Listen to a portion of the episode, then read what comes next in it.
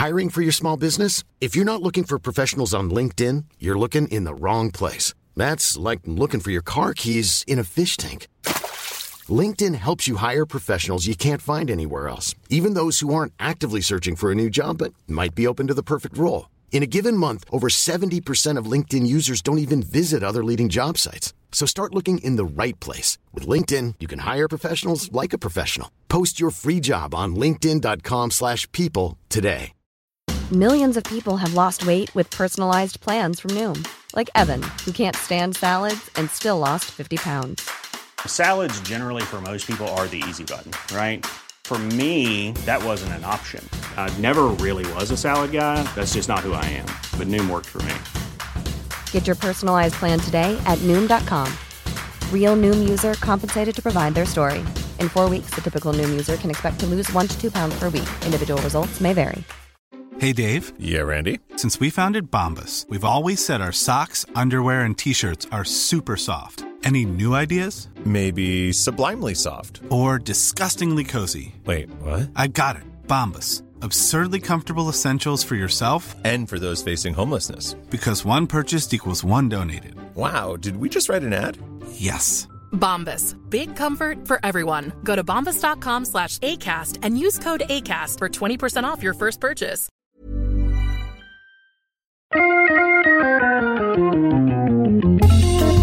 Welcome to Wood Talk. Now, here are three guys who think true grit starts at 220 Mark, Shannon, and Matt. It's show number 465 for March 18th, 2020. On today's show, we are answering your questions. It's all about Q&A today. Uh, before we get to that, I want to let you know that Wood Talk is brought to you by Rockler. Rockler has been helping customers create with confidence for 65 years. Head over to rockler.com to check out their Power Up sale, which includes power tools and all of the accessories that you need for your shop. The sale runs through April 2nd, so don't miss it. And if you want to help support the show, you can do so by going to patreon.com slash woodtalk and signing up to be a patron of the show.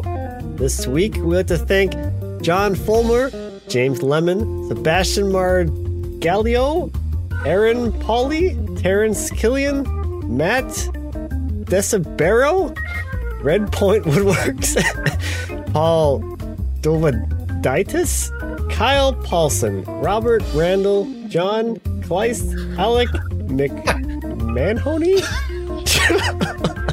Joe Clever, Leon, oh boy, Holzenga, Preston Norris, Jack Wilson, and the Wood Victor.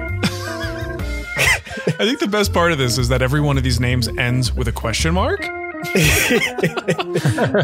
Joe Clemmer. It's all about the inflection mark.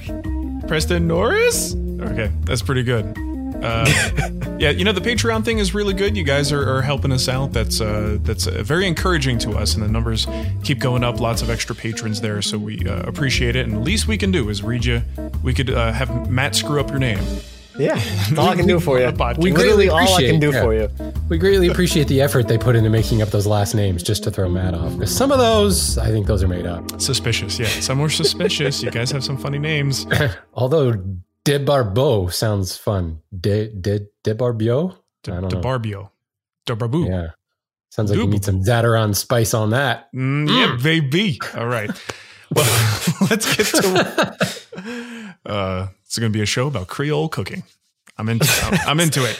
That's where we're at right now. Yeah, I think All so. right. I think so. Screw this woodworking thing.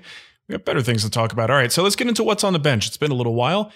I am working on a set of nesting tables. Uh, it's taking longer than it should because I keep getting distracted by different things. Um, Isn't that like everything though? kind of, kind of Like doesn't like I can't think of one thing I've done lately that has taken exactly as long as I thought it would. Yeah. I mean, you would think by now you'd have a better sense of of that sort of thing, but you're right. I always I always underestimate how long things are going to take.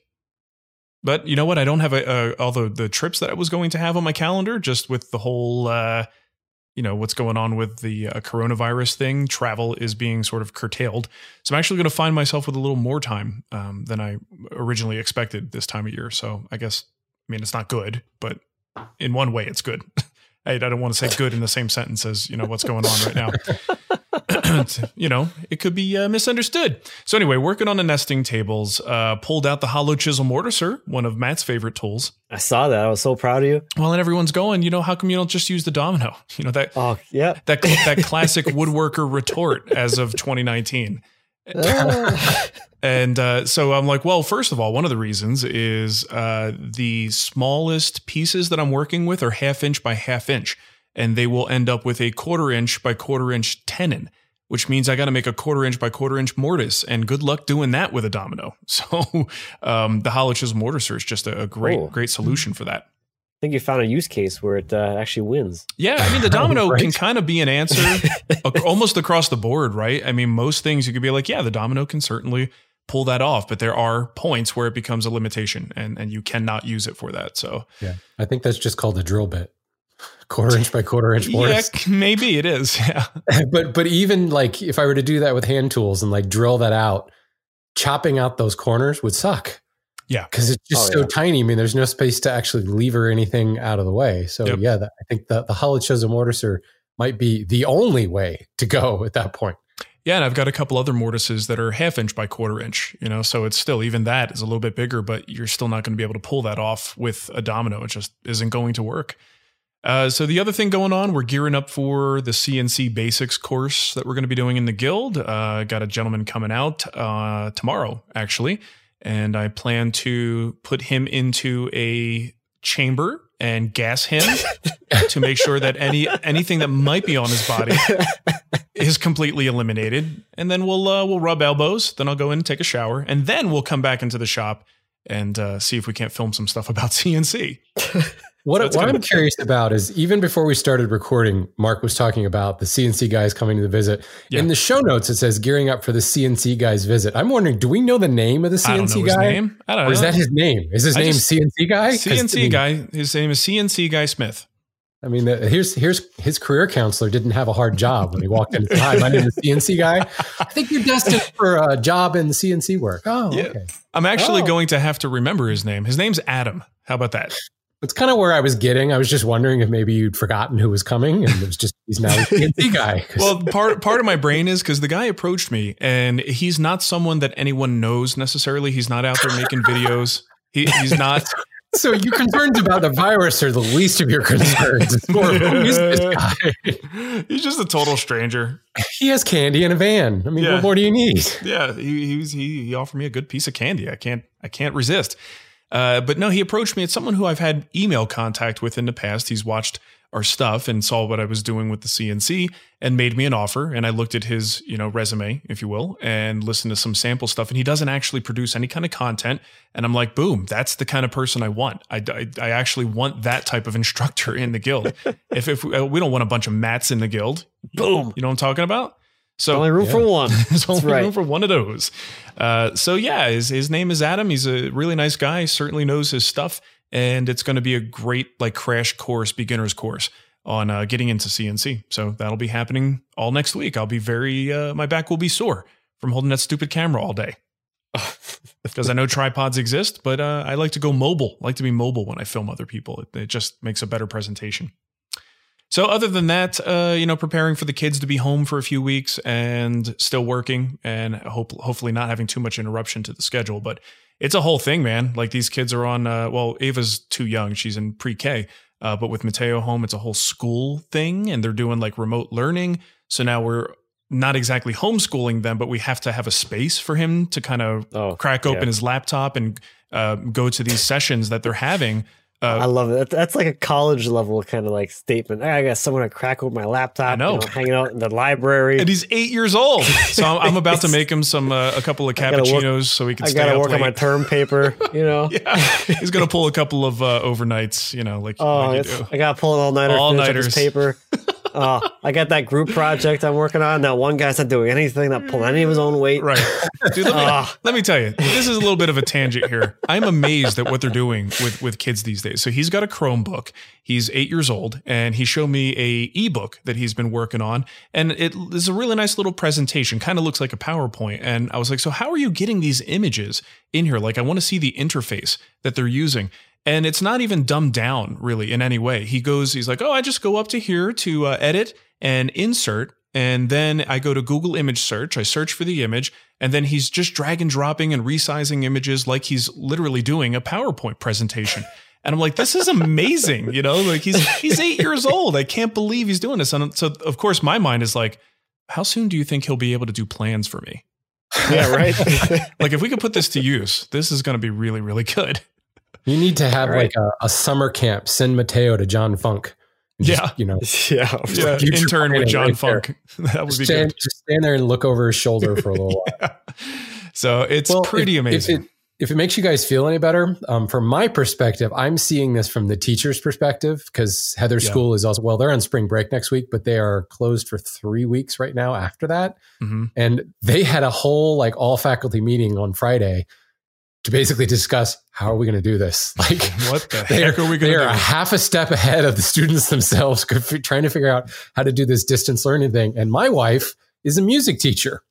How do you do choir over the internet? Yeah, that's a little tricky, huh? so they're they're trying to uh. prepare for like spring concerts and things, and she's just like, "This is just not going to work. This is Yeah. not going to work." You guys are a little pitchy. Oh man, yeah, Sound that's like a robot. that is, that is tricky. Let me and again. So we're so off on a tangent. Is she um still being paid through this process? oh yeah, yeah. That's good. I mean, good, good, good. I mean, it's there's no real. I mean, technically, they've been set up for distance learning. They have an online learning management system. It's always been there. They've been encouraging teachers for like the last five years to like use it to Yeah, send uh, um, multimedia type uh, assignments and things like that. So it's Mhm. always kind of been there in the background, but suddenly, like when you're told, okay, now you, got to use it. You know, well, kids still have grades, they still have tests. You know, you still have to prepare your students for the the grade part of schooling, so they got to do something. Oh Yeah. man, that's amazing. It's it's all nuts. Nobody really has any idea what's going on. I'm waiting for um, like the universities that are saying this, going to distance learning.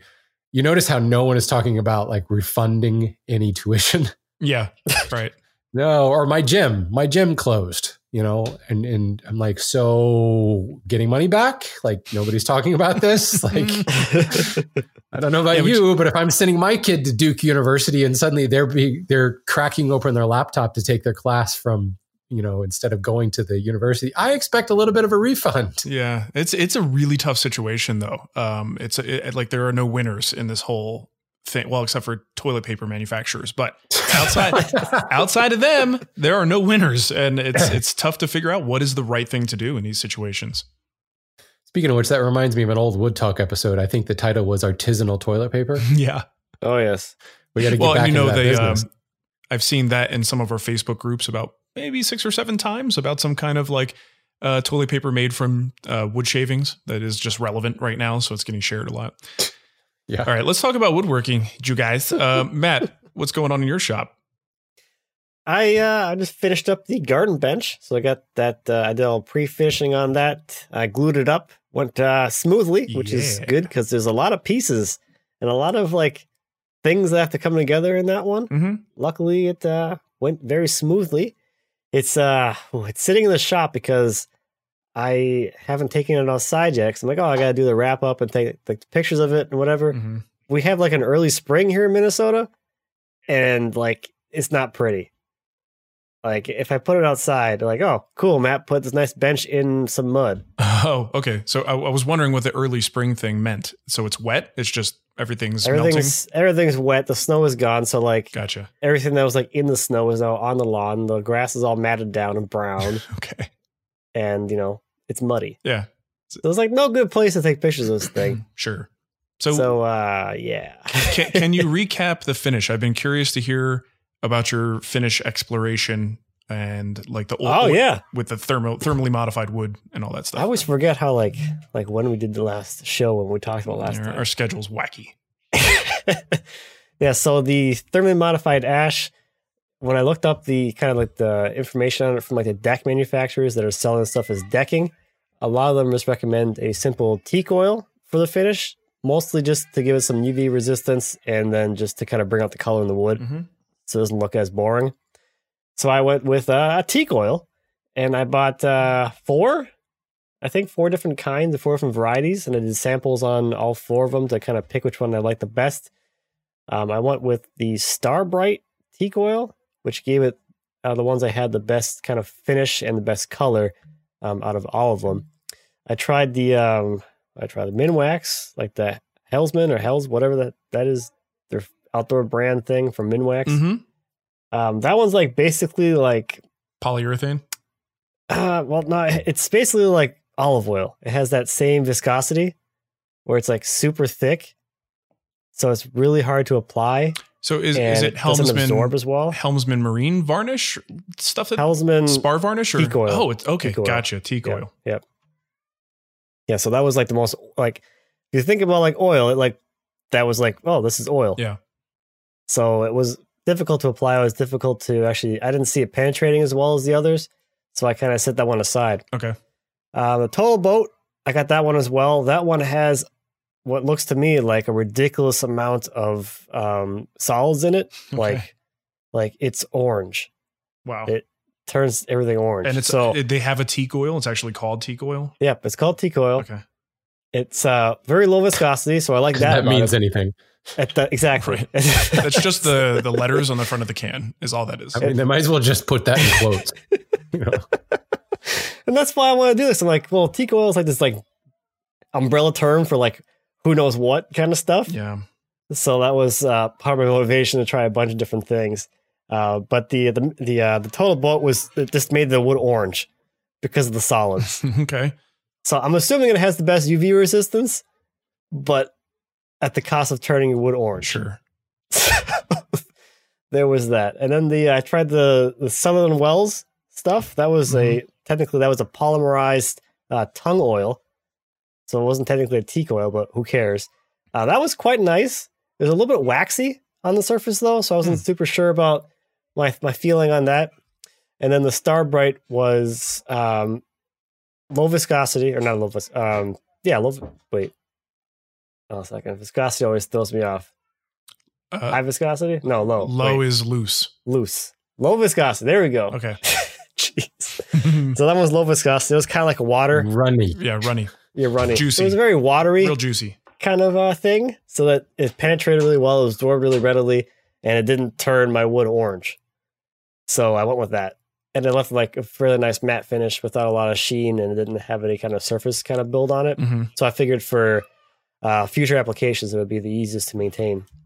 okay So I went. Uh, I went with that. Nice. It was uh the cheapest, or one of the cheaper ones too. It was like I think that one was twenty dollars. I think. cool Yeah, the minimum one was twelve, and then the Total Boat and the Starbright was like twenty dollars, and then the Sutherland Welles was like forty something for it, all for a quart. right yeah that was pricey pricey stuff It's nice though. I think I would. I'm gonna actually use that on some like probably indoor projects sure yeah or why not? like other ones. 'Cause it did go on really nicely. I Mhm. give them that. It really nice, went on nicely. It wasn't uh didn't really have any much odor to it. It was nice. It was quite pleasant. It was a pleasant experience. That's what I'm after these days. More pleasant, You know. pleasant finishes. If it starts to hurt my nose, I'm like, hey, I, I could do better Yeah. than this. Yeah, I should be wearing a respirator. Right. Yeah. yeah, for sure. All right, that sounds cool, man. So, what about what's the deal with the trailer? That's kind of all I ever see on your feed anymore. Is you, Oh, yeah, you 'cause that's all I do now. smacking smacking metal with a sledgehammer? right. it's like your new thing. I you know, I gotta feel tough every now, now and again, you know? Well, actually, the one you were knocking something off of the back of the trailer, and the first hit. I don't like if you listen really closely, you're like, oh, like you had this audible reaction to to the Well, here's the thing with that is like I cut, I, ha- I had previously I cut all the welds, uh. so I was just like, oh, this would be like this like dramatic, like I'll smack it real hard, I'll like fly off. yeah, so all the welds are cut already, or like almost all the way cut. I go to hit it, and nothing happens. it was a I'm like, oh, surprise. Well, crap. I guess I gotta hit it harder and repeatedly. yeah, that was great. So apparently my welds are not too bad. Uh, but the trailer's almost done. I got the arch finished up uh, yesterday, and I'm just gonna go through and do a, lo- a few of the last little things, like uh, tie down things and uh, stabilizing jacks, and then that thing should be good to go Cool, man. for uh, finishing or whatever. yeah, it's a Finish prep. It's a beast. Yeah, I'm gonna pick up some logs. Sweet. Can never get enough You're of gonna- watching you pick up logs. You're gonna put a racing stripe on it at least during the A couple of them. Beautiful. Yeah. Gotta have the racing stripe. All right. Well, I have just started a new set of built ins. I think this is probably going to be my fourth or fifth set of built-ins, but they aren't in my house. So this is a new experience for me. Oh, um, interesting. You know, and it's always been, you know, you go, you capture some initial measurements of the size, and then I'll kind of um, generally build like plywood carcasses, individual carcasses, and then attach them, screw them all together. So it's a very modular type thing, but it's always like back and forth to the space, kind of grabbing dimensions and relatively sizing things based upon the space I have to fit it in. Can't do that because this is for yeah. my sister in law, and she is in upstate New York. So it's not like I can run down the street, yeah. capture the measurements. So no I, checking I things. went and got as like every measurement I could think of. like I, I, probably know the diameter of the drain pipe out of the guest bathroom toilet or something. I mean, it's just like, well, let's measure that just to be sure. And now I'm like actually just coming up with the design and getting her approval on like the number of shelves and she wants it. It's more of like a built-in entertainment center, so exactly where the TV space is going to be. So it's more of functional and aesthetics, but I, I have to like fit it into the space so that ideally I'm going to build these carcasses, these individual kind of modular pieces, carrying them up in the back of my um, my SUV, and then magically fit them all into the space. Mm-hmm. You know, and I do have to cut the trim work and things ahead of time, but I'm purposely going to leave, you know, the uh, the rails longer so that I can fit that and everything on site, just like you would, you know, putting up molding or whatever. So that part should go go okay. But I'm a little nervous about the other thing, and, I, and it occurs to me, I guess that's like professional contractors who build built-ins. This is probably what they do, right? I mean, capture a bunch of dimensions, go back to the shop, build the cases, and then come back and figure it out. But yeah, I've just never actually done that. I've always been able to just walk into the other room and go, well, that fit, you know, kind of hold it up and mark some pencil marks based upon where it is in relation to the wall and all that stuff. So mm-hmm.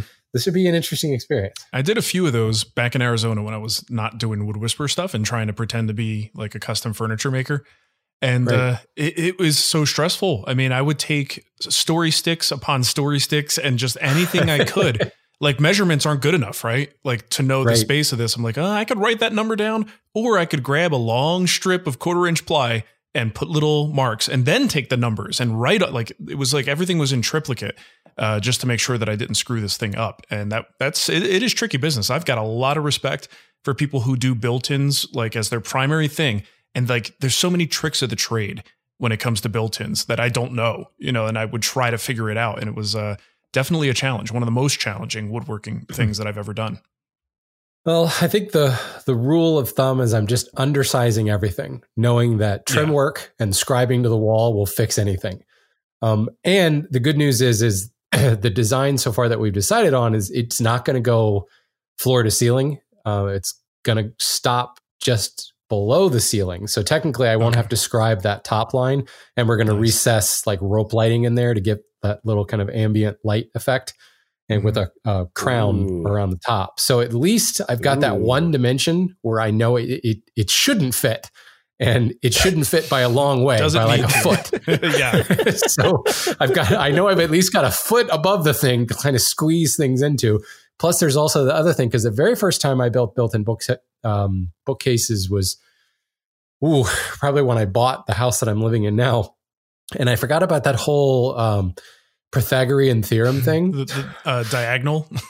Yes, where you then try to stand that bookcase up and it bumps into the ceiling, yeah. and you're like, "But I measured it." You're like, "No, a squared plus b squared. Well, c squared is longer though." So you're like, "Dang it!" Yikes! Yeah, so at least I know in this instance, it is specifically going to be a foot shorter than the ceiling. So I can actually build it to the dimension and not have to worry about standing the thing up. That's good. Because that, I wish I could say that was the last time that I ran into that problem, but I did the same thing with a uh, uh, freestanding cabinet as well, which was really stupid of me. So that is the worst. Worst, worst time to find out that you screwed something up. All right, so we're going to get into our main stuff today, but it's all Q and A and uh, q&a is a good thing we, we actually have a ton of questions from you guys and I, I do want to say ahead of time that if you email us and we don't get the question on the show understand it's really difficult for us to narrow that list down to just the few that we could put on the show but we do appreciate it and please keep sending those questions in um, so you know all about questions you know who else knows a thing or two about answering questions, you guys? No? Neither one of you know? I, mean, at this point, you would think you would know. But anyway, Rockler. You think I'd be able to read the notes? It's Rockler. Ah, Eh, I thought that'd be a surprise. Uh, so, if someone is, sta- I gotta read this thing. Stop it. If someone is starting a big project and needs a little bit of help with their first steps, Rockler offers expert advice in their retail stores and on their website. The support team can be reached via phone, email, or live chat. The team answers questions about Rockler products, but is also happy to provide woodworking advice and answer other woodworking questions. You can find all that contact info at rockler.com slash expert dash advice. You can also go to rockler.com and click expert advice at the top left hand corner. Thanks for sponsoring the show, Rockler. And by the way, if you go to that page, the expert advice page, you might see some familiar faces on one of those little uh, square thingies in the center of the page. I'm not, you should just go there and check it out because it makes me giggle every time I see it. So it's good stuff. so yeah, thank you for supporting the show, Rockler. We really appreciate it. And uh, I think we can get into all of these voicemail, emails. Actually, only one voicemail today. And uh, it's really just a comment. And then we will get to your email questions. Hey guys, it's Ray here from South Africa. As a woodworker who runs a hand tool podcast, one that doubles its play count when both my mother and my wife listen to an episode, I was curious as to what kind of influencer I was. I thought you might like to know that the smallest scale known to scientists is called Planck length. I thought it was appropriate that we call woodworkers who've got a channel that are not even known to their immediate family as Planck influencers from here on out. Anyway, the reason I called was to share some thoughts on why woodworking books are still in fashion. I think that one of the things that books allow you to do is to stop and contemplate what you're reading. It's important when you're reading a technique book, like yours, Mark, for example, but even more so when you're working through a design book or looking for inspiration for the next project. Another reason I think books are still thriving is because of the different formats. I've read a Kindle book before a meeting when I had a quick gap at work, and occasionally in a particularly boring presentation. It's a bit more intrusive and, well, generally frowned upon when you start watching videos. Likewise, on a commute, an audiobook allows you to listen to woodworking and steer the car at the same time. Again, probably not the best time for YouTube. And like many of your listeners, I spend a lot of my daytime behind a screen. Often when I get home, a book is a way to switch off that visual media just can't match. Just thought I'd share those thoughts with you, and thank you for a great show. Go Rockler. Awesome. Thank you for that, Ray. How about that accent? Good job with the accent, Ray. Yep. You know you're going to get played on the show with an accent. Oh, it's, it's pretty much automatic. That's all it takes. Yeah, especially if it's a fake accent, those are even more entertaining. Um, but Ray, uh, we were, I was talking about this before the show. Like, I have to look this up now. I'm super curious about how, how South Africa was settled and how it wound up with that specific accent that has a little bit of an Australian, New Zealand kind of thing going on there, but it, but still a little bit different. I, I absolutely love that accent. So uh, I would listen to his show. I would make his uh, Yeah. listenership rise to three if he did one. Well, and if anyone is curious, Ray uh, Ray's show is Hand Tool Book Review. So handtoolbookreview.com. Why didn't he say Ray is also a proud member. He didn't. He's just a member of the Hand Tool School, and I know Ray. So Oh, you know who he is. All right, good. good, good. and I am one of those listeners. So there is more than just your your mother and your wife listening. It's me too. Well, now let's give him a few more. I mean, There guys, go. go. out there, search in your podcast uh, apps, and look for Hand Tool Book Review and listen to more. I mean, just to hear his voice, I would I would download that and listen.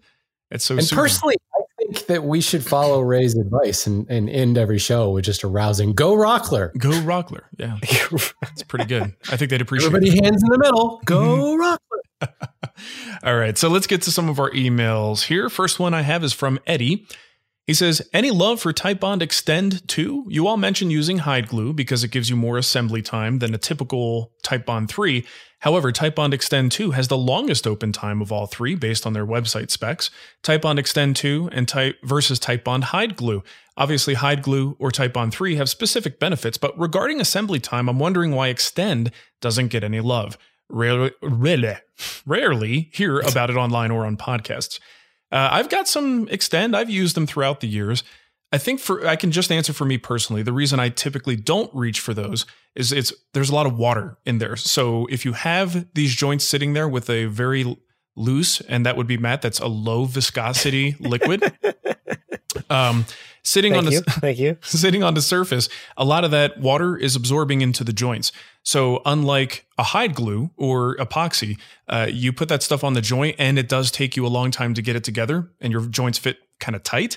You may have a hard time getting those joints together. So, for that's one reason it's not usually my favorite uh, go to. The other reason is I've been living in dry, very, very dry environments for uh, quite a few years now, from Arizona to uh, Denver. And water based glues tack up and dry a lot faster than the bottle says. And that's just because of where I live. Uh, so for me, while it, while on the, the website it might say it gives you this much working time, in reality, it's actually a lot less than that. So it's a combination of the water absorbing and swelling the joint, as well as the water evaporating from the glue and giving me less time. Um, I don't have that problem when I use a hide glue, a polyurethane glue, and epoxy things like that. So for me personally, that's the reason why. Um, do either of you have a different experience with that? You guys are both in more moisty areas than me. That's gross. I like it. it's more moisty. Uh, I've I've never had any issues with with glue acting abnormally, just because it is a moisty type environment. Moisty. um, sorry, I can't get past that word. Uh, I feel like I should go take a shower now or something. Uh, just just Moist bask in it, enjoy it. Now, I've only used Extend maybe two or three times. hmm Um, and it, obviously, it wasn't my glue because if I bought a bottle of it, I would probably use it more than two or three times. Yeah. Um, I used it uh, at the Stepping Stone Museum. You want to talk about a moisty environment? It was 95 degrees that day and about 95% humidity. Ugh. And, uh, you know, obviously it worked just fine. But no, I, funny thing is, is I don't think of using hide glue for its open time. I, I don't know. Uh, everybody always says that. And, and even here, he says, you, you guys mentioned using hide glue because of the longer assembly time. Unless I mix it myself, like for hammer veneering or something, I don't really, I don't know. I, I don't find that it's that much different than, No. you know, your PVAs or whatever. Yeah. For or me, the- more the- importantly, go on. well, I mean, if I really want open time, I use epoxy. Like if, Sure. if you have a nasty glue up that has, you know, 31 mortises to be filled, that's a call for epoxy. But I guess just in most of my glue ups, you know, I do a lot of sub-assembly type stuff. I've never really felt rushed. So open time is just not really a factor. Mm. So I just don't really think about it very much. Okay. Well, about you, Matt? Um, I haven't found that Extend gives me that much more time Yeah. than uh, regular PVA. And similar to you, Mark, like here in the winter, my shop is like between 10 and 20% humidity. Oh, it's So it's, it's- not moisty. Not moist in the winter. Okay. And that's when I do a lot of my work anyway. So Mhm. it doesn't, it doesn't really make a difference. So like maybe It's crunchy PVA is 10 frozen. minutes, extends 15. It's still not really enough time. If I want really a lot of time, I'm just going to go to epoxy and not have to worry about it because it's like 45 minutes. Right. and I can take my time. I can move my cameras around. I can drop stuff on the floor and knock my clamps off by accident Yep. and all the other stupid things that happen when you're doing a glue up and not to worry about it Yep. and be unfazed by it. And I think one of the things that happens with epoxy too that I, I really enjoy is it almost because there's no water, it's not going to swell the joint, and it actually acts more like a lubricant than anything Oh, yeah. when you're sliding your Oh. joints together. I noticed that when I did the uh, the outdoor bench. I'm like, this joint was really tight before. Yeah. Whoop. I'm like, oh, Right. It- like Oh. in the best All possible way, it helps things go together. A little bit of lube, you know, it really helps. right. Yeah. Very Lube is a good thing in a moisty environment. hmm Agreed. Agreed. All right. Wow. Did I just say that out loud? I did. You did. All right. Good. this next one, next uh, uh, voice email, say voicemail. It's from Sean. He says, "Can someone please explain this to me? The jointer has a perfectly parallel, has perfectly parallel but offset beds to achieve its results. The hand plane has the beds in front of and behind the blade both in the same plane. How does this work?" I have a feeling Shannon will geek out with this. Matt will be somewhat perplexed, and Mark will be busy drinking grape soda. There we go. This has come up before. coffee, I feel okay. like we've coffee. Well, grape coffee. Ew. Mm, Ew. yummy. That just sounds gross. Um, the the key here, and certainly I know we've talked about this on the show probably 200, 300 episodes ago. So how I can't believe you don't realize that. I also think that um, is it Christopher Schwarz's book, Hand Plane Essentials? I think he dedicates like a whole paragraph in the beginning. And it's one of those things where it's like, yes, physics says it shouldn't work but it just does. So shut up and plane. That's basically like the gist of his paragraph. That's there. great. I like that. Um, the, the the difference is the blade itself is not coplanar. So yes, the toe and the heel of the plane are coplanar, but the blade is is sticking out. It's hanging below the bed. So the way I always think of it is think of your kind of you're almost hollowing out the surface. So you've got the toe of the plane pressed down on the on the the wood, and the blade is hanging down below that geometric plane. It comes along and it pulls up a shaving behind it, and then the tail of the plane as you transfer weight behind that, that's actually driving the blade into the wood a little bit more, a little bit more leverage. So even though the point that's doing the cutting is just this single point that's hanging below the rest of the geometric plane, it's kind of hollowing out the surface and leaving a flat surface behind. Fact of the matter is, the length of the bed of the, the plane is really still your reference surface. And technically with the blade hanging below it, it's kind of like that high spot so the the plane can kind of rock on it but once you factor in like the small um, thickness of the shaving that we're taking and the weight that you're putting down on top of it and the compression of wood and all that fun stuff it's kind of what christopher schwarz gets at we're saying yes we recognize that this shouldn't work but it works so just shut up and do it Well, that's got to be the big difference, right? I I, like mean, that. you're on a jointer, you're removing, you know, a 32nd, a 16th, an eighth of an inch per pass. That's a little bit harder to convince a board to do um, without offsetting, you know, whereas Yeah. on a hand plane, it's just such a thin and flexible, pliable piece of material that you're pulling off of there. It, it, I, that's the only reason I can think you can get away with it is because the sheer amount of material is very different. Yeah. Well, and all of the weight would then be on that blade, which would be the fulcrum. You know, so if you really were taking a huge amount of material off, you would probably be crumpling the edge of that blade. It just wouldn't be taking it. Yeah. And maybe even warping the body of the plane, you know, especially with a longer like joiner plane where you've got that longer um, uh, uh, seesaw balanced on the fulcrum of the blade. You might even actually warp it around it. So it just works. it's just one of those magical things that works. And if somebody has a better way to explain it, um, let us know. I, I'd, I'd love to hear it. I should have read that uh, paragraph in Chris's book because he did kind of touch on it, but as I Mhm. said, it was more of a don't ask too many questions, kid. I, I would imagine though, if you have a power jointer and you adjust your beds perfectly parallel, uh, parallel planes, and then you are able to get the cutter head just like a couple thousandths higher, and you run a piece across there. I, I kind of have a feeling that might work. It won't do much. It'll be very, very slow, It'll be like hand right? tools. And it also, yeah, it would just be like hand tools, and you'd be like, okay, why do I have this thing powered? this is a waste of my time you know but i kind of i kind of feel like that might possibly work Well, but I mean, going to the other extreme with hand tools, using my scrub Yeah. plane and my four plane, I can take like a 16th or heavier shaving with one of those. Um, Mhm. but I mean, you're not really. Well, here's the other thing. I am not actually. You know what? I think this is it. With a jointer, you're removing the entire face in one pass. With a hand plane, unless you're just planing the edge, you're not removing the entire face. You're removing part of the face. So Mhm. you've got that the um the side the sole that flanks the blade. You know, unless you're dealing with a rabbet plane, the blade does not run from side to side. So th- there's that stable platform that's holding the plane in that same geometric plane that's referencing off the wood, and your Mhm. blade is coming in and, and removing material in between. So even with a scrub plane set to take like an eighth of an inch shaving, which I've, I've done before, it's hard work, but you can do it. It's not like the plane is rocking around because it's uneven. It's still settled on the surface and it's again hollowing out the section right from the middle because you, that the entire sole is in contact. At the same time, if your board is really out of flat, the entire sole is not in contact anyway. So yeah, you can you can lose a few brain cells mulling this over, or you can just keep planing and recognize that it works just fine.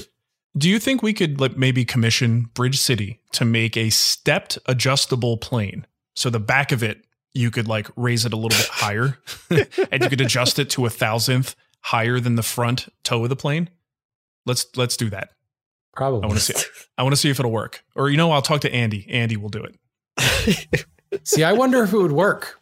because now I'm I'm thinking about just the body mechanics and the weight transfer. In order to plane well, there is a definite weight transfer from toe to tote, from toe to Yeah. heel on the plane, and and just the way uh, we work. Like if you're planing a longer board, you kind of have to walk alongside the board and keeping Right. that weight centered. I would think if there was an offset that would actually make it even harder to do. You know, whereas with a jointer where you're taking the wood to the tool, um, you can kind of get away with that. But when you take the tool to the wood, the, yeah, the reference surface on the power jointer is the bed of the jointer. Yeah. reference surface of the hand plane is the sole of the hand plane, which does not uh, encapsulate the entire board. You know, so there's so many variables at play there that yeah, uh, Sean, you're right. I'm totally geeking out over this. Sorry. well, we, we must get to the bottom of this. I'm satisfied with this answer. Fair enough. It it, uh, it warrants further investigation. I'm unsatisfied. I will commission a study. yes, Why don't, why don't you ask your CNC guy to figure that out? that's what I'll do. Yeah, after I learn his name, I'll ask him that favor. All I think Matt. it was a A something. A something a something. Speaking of names, this one's from Eric. Eric. Uh, he says, I've recently had taken down a 140 year old plus uh, sugar maple. It was pretty well into the decline and unfortunately had to be felled. I've gotten quite a bit of short lumber, bowl blanks, random blocks of wood, and large and three large four foot diameter cookies that were cut to three inches thick. The tree was felled in late December and just recently broken down. I have the cookies stickered and stacked outside my barn. At the moment, I live in Massachusetts. I haven't I haven't applied anything to the exposed surfaces. Looking at the cookies, only about 20 to 25% of the tree was still living and carrying sap, and I'm assuming that means there'll be less checking because there is less moisture to deal with. Rather than suffer the consequences of assuming, I wanted to get your advice. What should can I do to improve my chances of keeping these intact? No splitting or major checking. Am I just kidding myself? so one of the things that I consider with this is that a cookie not cracking is like anti-nature. Like they want to crack, they're designed to crack. That's just how the cookie crumbles. Oh, oh! because of the way that the uh, the growth rings, they'll shrink at different rates, or they they shrink at the same rates, but they're different lengths. So if you think of every single growth ring that's in your cookie and you want to roll it, the ones in the middle, maybe they're like two inches long. If you get to the outside, they're probably 12 feet long and they're going to shrink by a certain percentage. Uh, so if they shrink by 5%, the one in the middle that's only a few inches long is only going to shrink a little bit. But on the outside, it's going to shrink like a lot, a lot, a lot. So if you have a cookie that's you've seen cracked and only has one crack in it, it's typically going to be like a V shape because towards the outside is more shrinking than towards the inside. So you're really, you're, you're fighting nature with this. So one of the, the best things you can do is lower your expectations. Like before you even think about things you can do to improve your chances, lower your expectations. And if you really want to think about this of as like I need one that's absolutely perfect, think about it as a loss factor. Like a certain amount of these, no matter what preparation you do, are going to crack, and you're going to have to throw them away or do something else with them. But maybe you'll get one. So having more than you need to start with, assuming that some are going to crack, is a good way to go. There's various ways to help this process out. Um, a product called Pentacryl is one that's going to go in there and replace the actual water in the cells so they can't shrink and therefore they don't crack. Uh, polyethylene glycol is another one. Um, alcohol baths, uh, turners do that a lot with they're doing if they're doing green turnings. They want to finish turn quicker. You can do an alcohol bath that has a lower tendency of cracking. Uh, slowing down the drying process so it dries more evenly, so you have less stress in there. So using a product like Anchorseal or any kind of end grain sealer will help with that. Uh, keeping them in compression is another thing I've seen too. So if you want to wrap a ratchet strap around the outside and cinch that thing up tight so it can't pop out, kind of like your backing strip or your backing uh, steel for steam bending, same kind of concept with that. Um, and then just hope for the best. I mean, that's really about it. Uh, these things are very hard to dry like that, and uh, they go against nature. 100% against nature. Cookie, cookie. And they're delicious. The great, great, great with milk. Okay. Anyone have anything to add to that? Because I certainly don't. no, that was good. Mm-hmm. That was I actually took Good a enough. coffee break while uh, Matt was dealing with that question. I was low Dealing with it. Way to go. Dealing with it. Suffer- suffering through this question. sorry, sorry about that, Eric. I'm joking. All right, let's get to. Uh, I'm, I'm joking in the most serious voice ever. yeah, let's get to uh, Nick's question. He says, mostly for Mark and Matt. Do you have any concerns about wood dust around your kids above and beyond concerns for yourself? I feel like there are certain health and safety risks that I might disregard for myself, but might think twice about for my daughter. She's only one and a half now, maybe three by the time you read this. Hey, hey, hey, hey, we're getting to it sooner. so I know I have some time to think about this before she actually gets involved in any projects, but the thought crossed my mind the other day and I thought it might be interesting to discuss. She really enjoys coming into my shop to explore and dump bins of hardware all over the floor. I know I've seen both of you with kids in the shop for at least a limited time. Do you ever worry about airborne dust? Well, here's the thing I'm kind of paranoid about that for myself. So if I were taking shortcuts for myself, then I might be thinking, yeah, maybe I'll do a little bit extra for the kids. Maybe run the air cleaners a little longer before they come out. Uh, if they're working in the shop, make sure I have dust masks or something that actually fit their little faces. Uh, but that's not the case because I'm a little bit paranoid about this stuff. So my shop, generally speaking, if it's safe enough for me, it's going to be safe enough for my kids. So I don't do anything differently if when they're around. Uh, if I am doing something particularly particularly dusty, uh, or if the CNC is running, I do discourage them from hanging out in the shop during those times if I can't really control the level of dust. And I, I actually don't have dust masks for them because they don't spend extended amounts of time in the shop. So, uh, but in those those few situations, I actually discourage them from being in there for that reason. So, I mean, your kids are still pretty young too, Matt. So I don't know if your situation is any different. Not really, because they don't really like. If they're in the shop, I'm not working out there. We're just kind of out there. So, Right. yeah, I mean, they're not really like we're not like making sawdust together yet. We're not quite that point yet, but I think if we were, then there'd be some other considerations there. Like, I would probably actually start looking to see if they make little baby face masks, right. Which that's is a- hard enough to find one for my own baby face. Right. So It's I'm sure be it's gonna be hard to find one for their baby faces too. Right. Yeah. Well, and I think ultimately you can start to do things with the kids that are uh, low dust producers. I mean, as we learned in the last show, hand tool hand tools don't make dust, so we don't have to worry about it. Right. That's right. they just make blood. Yeah. That's a lot. sharp Of, chisel. lots of blood. Yes, they make blood. Don't worry. The blood. The blood won't hurt their lungs. It's fine. That's true. So yeah, that that, that that's uh, that's all all we have to say about that. Okay. Uh, Mike says, I'm currently in the design phase of a project that calls for a wall that is nearly 11 feet long to be covered in vertical planks of construction grade pine aged to mimic barnwood. My design calls for 1 by 6 by 8 boards with a total of 24 boards to cover the wall. My plan is to assemble the boards and position on the wall in groups using biscuits to align them and attaching the assembled groups at each wall stud using trim nails. However, the entire run will be constrained on both ends. So it's kind of like I'm building up an 11 foot panel without gluing it up. My question is how do I factor in expansion and contraction? So I'm assuming, I mean, how I would do that is using like shiplap or tongue and groove joinery because the Mhm. expansion and contraction can be taken up by the joint itself.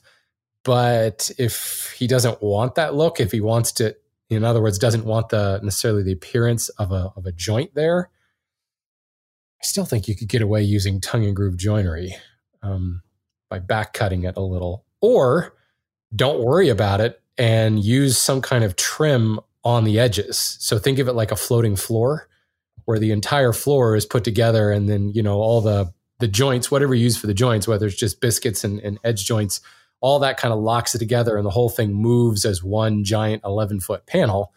At which point, then you would use expansion, leave an expansion gap around it, and cover that expansion gap with a molding of some sort. Yeah. And that's what shoe molding is on floors, because all hardwood floors essentially are floating. Not all of them, but good practices anyway. They're floating. I've seen people glue them down, um, so I can't say all hardwood floors. Um, I still would think because of the fact that you're already planning on kind of doing this in sub assemblies, I would think that you could factor an expansion joint using, you know, shiplap or tongue and groove in each one of those panels. And then still, I would still put an expansion gap around the edge and cover that with a trim. Yeah, I mean, I think it definitely calls for a redesign or a replan in some way to allow for this. Because if you're you're doing this to mimic barnwood in the first place, well, what do barns right. usually have? Exactly. Sometimes they've got expansion gaps. gaps. you know, they've got the ability for the those panels to expand and contract. Um, and if he's talking about joining this to every stud, every 16 inches, he's going to secure that thing. I do think he's going to have a problem if he doesn't redesign this thing and think of it with movement in mind. Yeah. But I can't imagine it's going to detract from whatever look he's going for. In fact, it might reinforce the look that he's going for if he does something that's like a true shiplap uh, or, you know, tongue and groove system. Right. Yeah. That's what I would do. Or, you know, if you if you want that barn look, go with a board and batten look you know, and you mm-hmm, cover your yeah. expansion oh, yeah. with the batten over top of it. So now you've got because it's running vertically like board and batten, and then you've got that cool kind of three dimensional look of the of the board and batten, and yeah, all that is is just covering the gaps. Right. We think it's pretty and aesthetic now, but it has a secret. Secret. it's actually functional. What? No. Okay, next is from uh, Greg. I'm sorry. All, all, names have a question mark at the end now. Yep. Can't Greg is a long-time listener and fan. I'm about to start building a split-top Roubo workbench and want to get your opinions on a leg vise. I've decided to go with a steel shaft and linear bearing below the screw to keep the vise from racking. I often see a lot of people making their leg vise as long as their leg. What's the advantage of doing this? I was thinking of making mine only about 18 to 20 inches long my gut says that as long as things are held tight close to the bench top, there's no need to make the leg vise so long. Thoughts? Mm? Thanks for not quitting or knitting. Oh, yeah. Oh, boy. So I can say, at least in my case with my leg vise, it's as long as it is because it needs to include the crisscross hardware, mm-hmm. which is like basically all the way down to the floor. I think my Vice hardware actually ends like maybe two inches above the floor, an inch above the floor, something like that. So most of it's there just to support the hardware for the leg vice. Sure. And that thing needs like a pretty fat mortise inside that chop to work. So oh, you yeah, got, real you got to have thick. a li- little bit of material at the end there to like reinforce that and border it. Yeah. Yep. Eh, so is there I... any functional reason for a low uh low leg vice outside of hardware restrictions? I I use it um when I'm resawing, because there's a, a, heck of a lot of torque placed on the board from that big saw that I use. Mm-hmm. So having the leg vise actually clamping the board all the way along the leg provides just immense holding power. And actually, because I don't have a crisscross, well, even if you did have a crisscross, that the actual hardware, in my case, the parallel guide, acts as a stop. So I will actually position the board on the other side of the vice screw and the parallel guide from where I'm sawing so that the force of the saw kind of kinks the board down up against the parallel guide. It actually makes it hold stronger. But mm-hmm. oh, yeah. there's been several times when I've had a longer panel and being able to, the reason that the leg vice is positioned in front of the leg is now you've got full support along that entire length. So it's a massive amount of clamping power if you, if you need it. Yeah it's a it's a you know stuff. minimal use case scenario certainly, but it's nice when you need it. Well, I think even if you if he just goes halfway down the leg or something like that, that would be a good safeguard if he doesn't want to go the full distance. I mean, the sure. other thing is it looks kind of weird if you don't, right? Like if that thing stops about halfway down the leg, doesn't it start to look a little? I mean, not that it counts for anything, who cares? But the idea is it kind of mimics the structure of the leg as the leg meets the top and it widens out um, you know, at the very top of the chop and then gets narrower as it uh, goes into the leg and it just kind of looks like it belongs. I feel like if you terminate that like a foot up, 16 inches up from the ground, it just might look a little weird. Well, and you're going to lose some clamping power. I mean, because it is a lever. You know, you've got that pivot point down at the bottom where my parallel guide is, and all yeah. the screw is doing is just pulling the the other part tight in against it. And the the fixed point is that parallel guide at the bottom. So that longer, what is what is about 34 inches long on my bench, that's a nice long lever to give you an immense amount of clamping power right at the top. Whereas if it's only 18 inches long, you lose some of that lever. Well, it's also interesting too. I'd like to see his design because he's describing a steel shaft and linear bearings. Right. So how like what is the action of the vice? in this case? Like, how does it pivot and how does it actually work?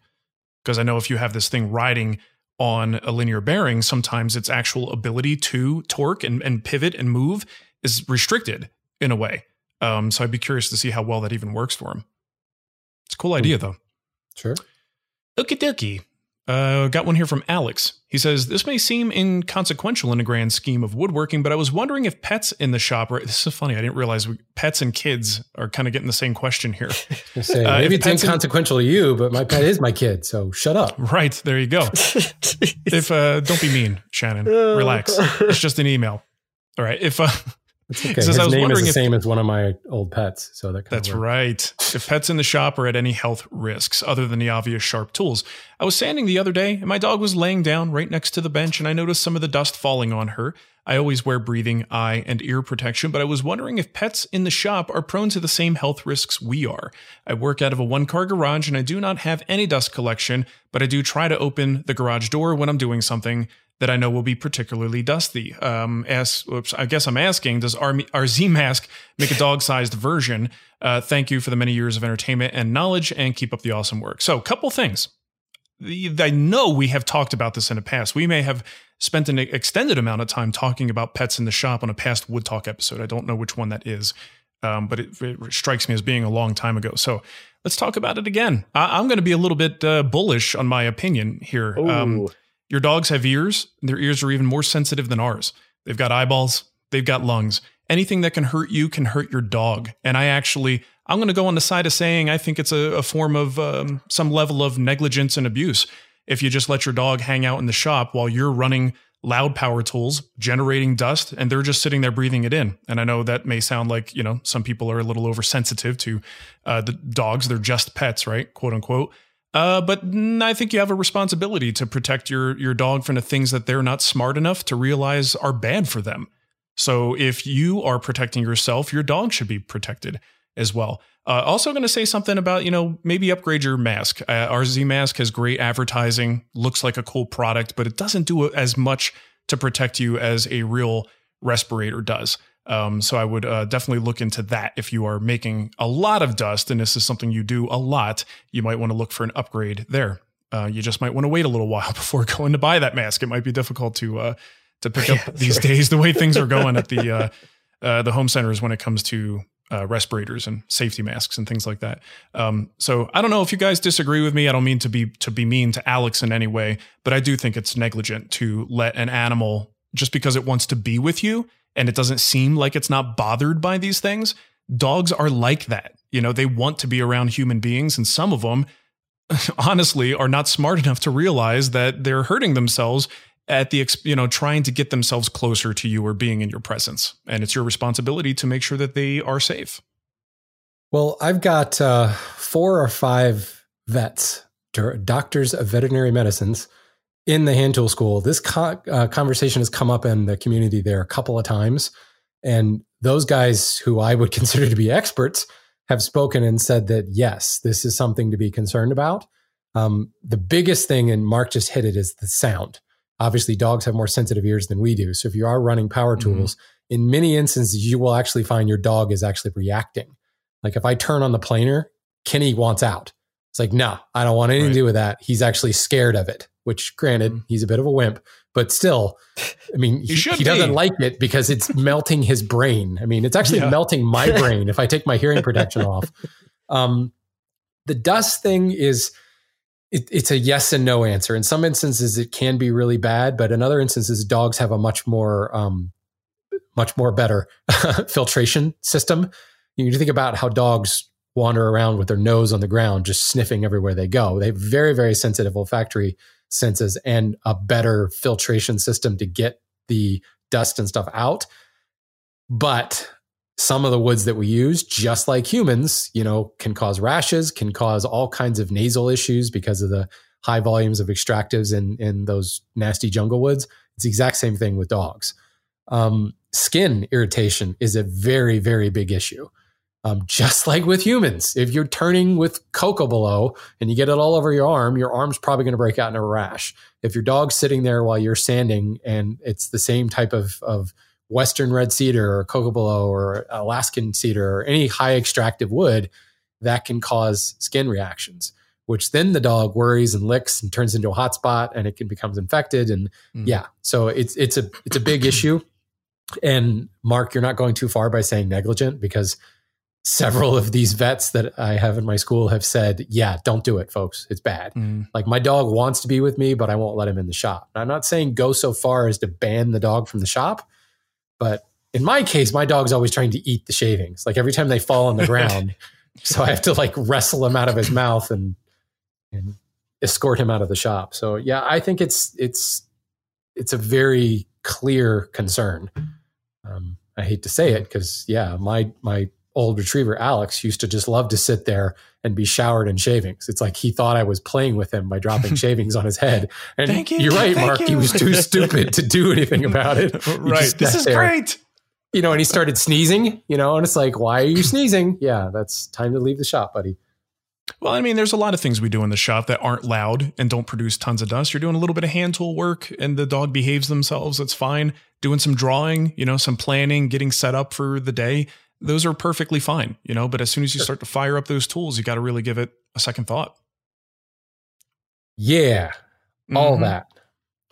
So uh, this is this is a question from our newest one of our new patrons, Matt Desbarbio, Desbarbaro, Officer Barbrady. That's what we're going to call him, Officer Barbrady. I'm um, I'm looking to build seven exterior doors and storm doors. Some one and three eighths inch thick. Some are one and three quarters out of quarter sawn Douglas fir. I won't call it vertical grain. I'm sorry. I like that. Got to draw the line somewhere. Thank you.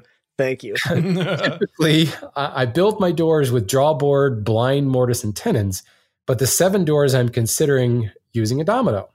You guys think dominoes are an acceptable and long lasting solution for full size doors?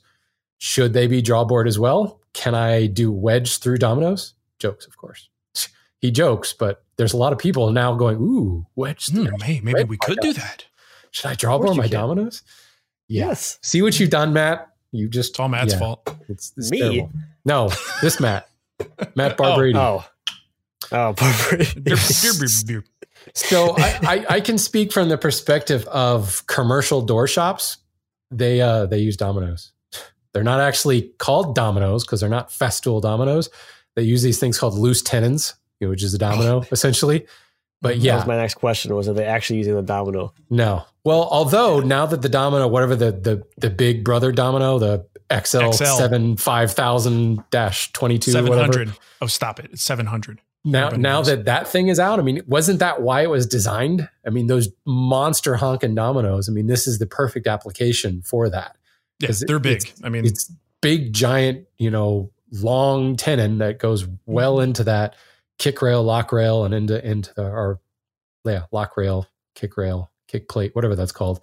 That's what it's for. So now that that Big Brother dominoes come out, I've seen a few of those dominoes sitting on the shelves in the door shops that I've been to. But most of the commercial shops have actual like dedicated machinery, like multi-router type machines that all they do all day long is cut mortises in the end grain of of uh, door rails. So they don't they don't need a you know a multi-use type tool. They've got a tool that does nothing but that all day. But it's the same thing. It's a router bit, um, you know, that moves back and forth just like the domino. And they have uh, a whole other machine that does nothing but make tenon stock all day long. Basically, a router table that's permanently set to to create. Um, well, actually, no, it's not a router table. It's a shaper because it cuts it all four sides at the same time. Just run stick through, and out comes this perfect four rounded corner. Um, Mm, that's dealio. awesome. I want one. yeah, you know, but yes, that would absolutely work. I I would see no issue. I even question whether or not you need to draw bore in the first place. The the draw bore, it's one of those funny things. Like it didn't exist before Christopher Schwarz's workbench book came out, like the original first edition blue workbench book. Like Yeah. no one had heard of a draw bore before.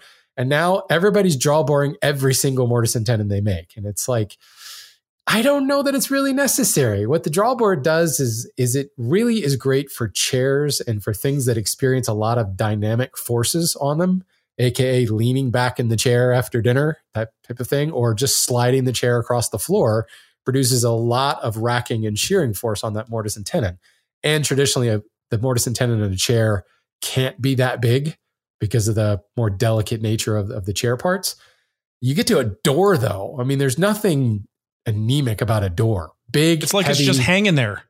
Yeah, I mean, well, I mean, there, there is there is the cantilevered force of it being hanging there, right? It's like just hanging there doing nothing. Certainly, as the door is hanging off its hinges, there is some cantilevered force there, but it's really not nearly as dynamic as, as you might think. And it's offset by the fact that you've got this giant tenon into a deep mortise in big, heavy stock to begin with. So it's not going to hurt to draw bore the the tenons. I just, to me, that's a total belt and suspenders thing. And draw boring the domino, no. Just no. Well, and, and draw boring a loose mortise and tenon to begin with, whether it's a Right. domino or otherwise, feels like. I mean, I, okay, it might do something, but it's it's that's something I think that really, if you're getting the benefit from it, it's got to be an integral tenon that's pulling that entire rail piece into the assembly, as opposed to something that's putting stress on the glue joint specifically. Well, and if you're going to draw bore the domino, you have to draw bore both sides of it, right? Because one, I mean, they're not fixed. It's Well, it's, it's a loose. I guess you could you could pre-glue one in, and if you trust that glue joint Right, but- wholeheartedly, But you see where I'm going here. If you, I uh, if you totally, trust yeah. that one side to be okay, why do you need to draw by the other side? Because technically, a domino is the same on both sides. Like the joint is the same on both Yeah. sides. If you glue one end and you're like, okay, that one's glued, I don't need to draw it. Step back and think about that. yeah, you need mechanical reinforcement on both sides of the joint. right because when you glue it into the other side, you've just created a mirror image of, of the same thing. So no, I don't think. yeah, yeah, no. Okay. I, I like the draw boring just from the the uh, the assembly, or Oh, like yeah. from the No like the woodworker standpoint. Not not for the actual like long term structural integrity of the piece. Mm-hmm. Well, as we makes learned this week on Instagram, you like to hammer on stuff. I do like to hammer on things, and oh man, slamming that little peg through that joint feels so good. Oh yeah. But if you're doing like like a like a door, that's pretty big. Like you're gonna need some big old clamps for that. But the beauty of the draw bore is just put the pegs in and you don't have to clamp it at all. And if you're doing angled mortise and tenon, it's also nice because you don't have to worry about clamping at a weird angle. Put your peg in and it just clamps itself. Mm-hmm. So just from like an assembly standpoint, it's nice, but I don't really see it as being super necessary for actual structural integrity down the road. Sure. In most No, it's a- cases. It's a, valid point, though. I, I love draw bores for the fact that I don't ever have to use a clamp. It's great. Yep. And look, That's o- the one time you overkill. would draw bore one side of the domino. Yeah, and there's nothing wrong with a little overkill, you know, if it's actually working. But I think once you go to the loose mortise and tenon, now that overkill doesn't quite make as much sense. Yeah. Well, the only thing I will add to this is because Matt just started to go there by saying, you know, it's a big, it's a big joint. Well, with a bigger joint, traditionally should come a larger peg too. And Yeah. a larger peg that you try to drive through there, you got to be careful. I mean, you could blow that up too.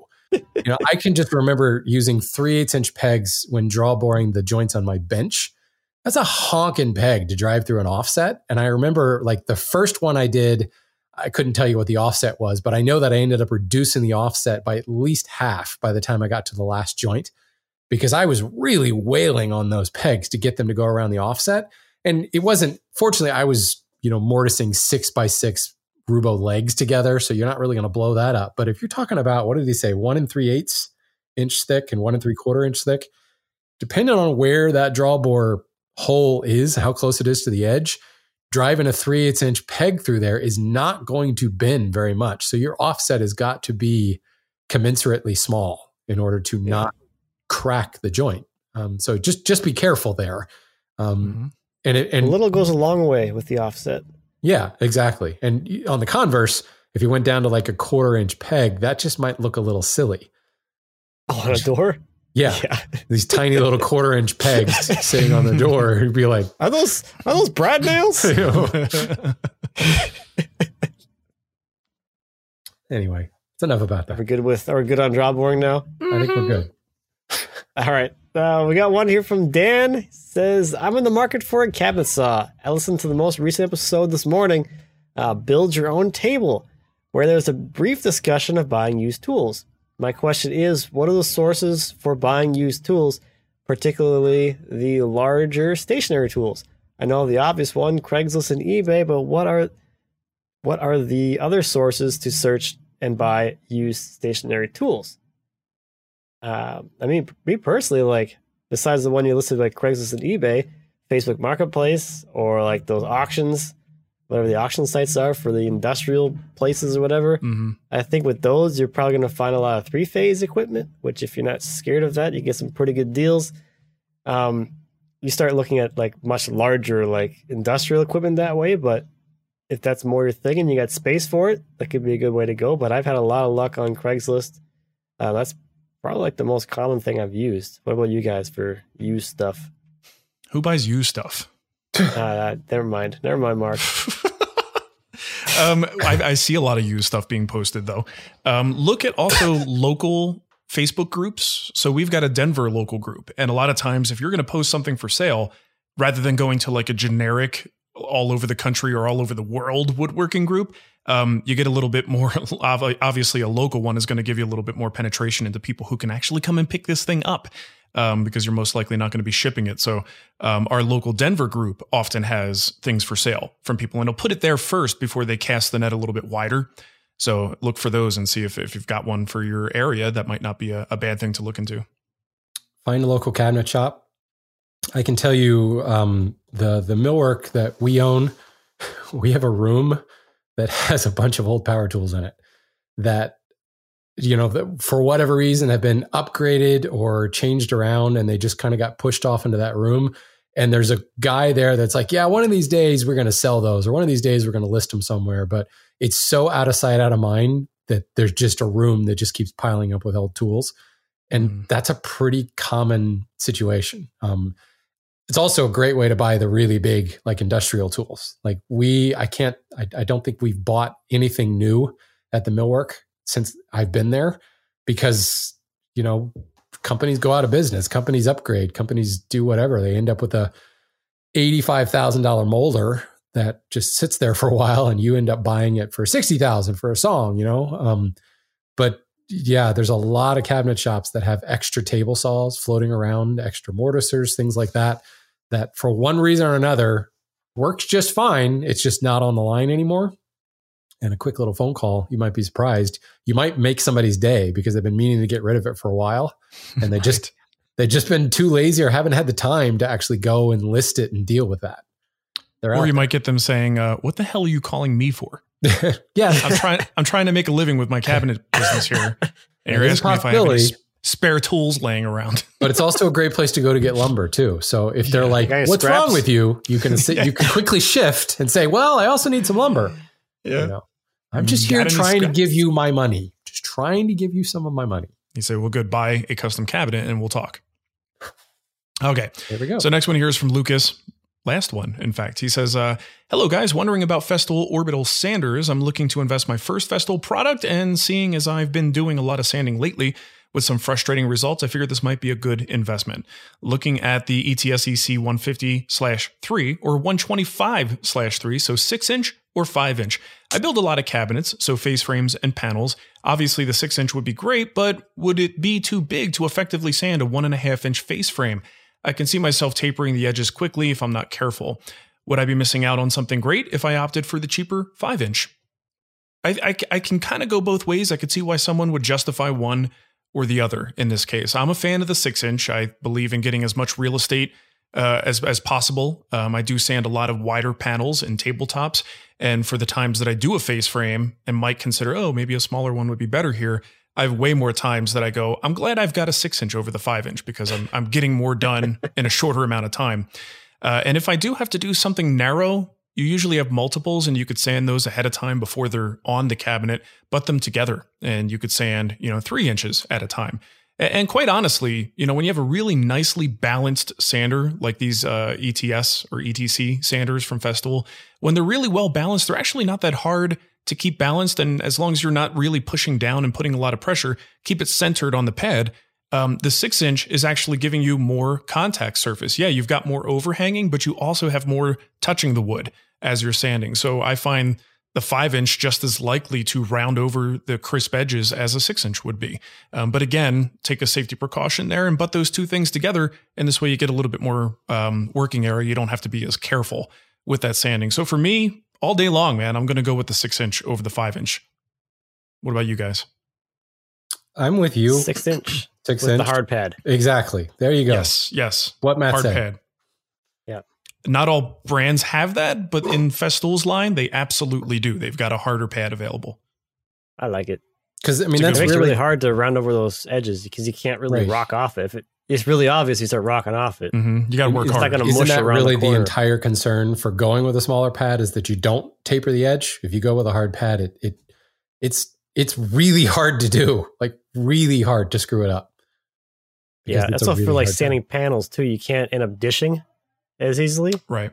So if you're trying to keep things nice and flat and smooth, it's really it's mindless. hmm Yeah, that's good. That's a good tip. Forgot about the Yeah, pad sanding, softness. Sanding should Got be you. mindless. I got you.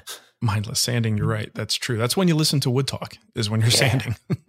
That's what I do. When I catch up and see what stupid thing I said last time. Yeah. All right. Well, I think that just about does it for us today. I want to remind you guys that the show is brought to you by Rockler, family owned since 1954. Rockler is your go to source for high quality, innovative woodworking tools, finished supplies, hardware, lumber, and expert advice. Whether you're building a simple bookshelf, a custom desk, or new kitchen cabinets, Rockler has everything you need to make your next project a success. Visit rockler.com and use the code WOODTALK, that's all one word, and receive free shipping on most orders over 39 bucks. Very nice. I like it. Mhm, mhm.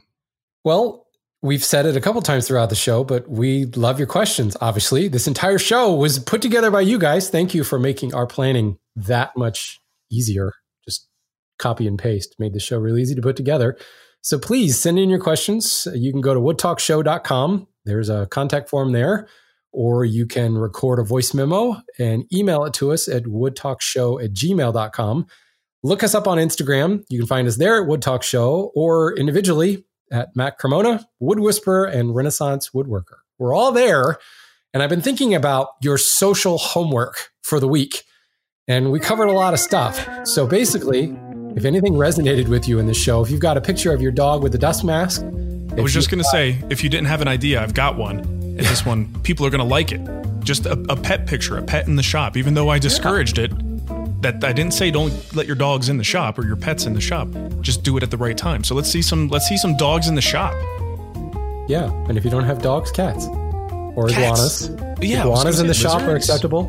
Um, Llamas? Goldfish, goldfish is just rude because then the dust settles on top of the water, and that's just bad. Um, And they start eating it. But yeah, I mean, if- if you're Ann, if you're Ann, then llamas or you know Chickens. chickens, sheep, various and sundry donkeys. Yeah. It's just it's just a, it's basically a nativity scene over there. So yeah, please send us pictures of your pets in the shop, covered in shavings or not covered in shavings, wearing a dust mask or not wearing a dust mask, or hearing protection. I actually have a photograph of my retriever Alex wearing safety goggles and hearing protection. I remember that one. It was for Woodworking Safety Week. Yeah, it was cute. Shouldn't have said that and brought that back up again. Oh, please. Oh, I get chills. I get chills just at the mention of it. Wasn't that May? Isn't that coming up? That's it's April, isn't it? I don't know. I don't know. Doesn't Who knows? exist anymore. I have no idea. Regardless, It is funny, though. Post those pictures, people, funny. and use hashtag WoodTalk465. Yeah, do that. Business it is stuff. funny to see some of the like companies and stuff who still do it. Um, and I don't know if it's like become just a thing that everyone thinks of or no one pays attention to it anymore. But once in a while, you'll see a company that sells like safety products um, promote it as Woodworker Safety Month. It's interesting. All right, so I think that just about does it for us. Um, you guys have yourself a wonderful woodworking week, and we will catch you next time. See you later. We'll catch you. Hopefully, Goodbye. you won't catch it from us, but we'll catch you later. Yeah, good luck. Stay safe. Bye bye.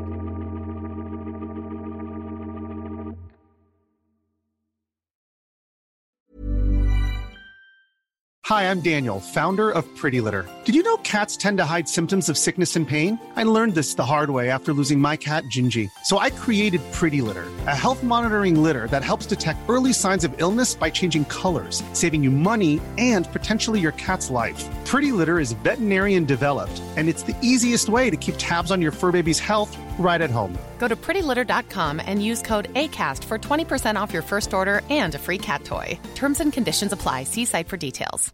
Hey, it's Paige DeSorbo from Giggly Squad. High quality fashion without the price tag. Say hello to Quince. I'm snagging high-end essentials like cozy cashmere sweaters, sleek leather jackets, fine jewelry, and so much more. With Quince being 50 to 80% less than similar brands. And they partner with factories that prioritize safe, ethical, and responsible manufacturing. I love that. Luxury quality within reach. Go to quince.com slash style to get free shipping and 365 day returns on your next order.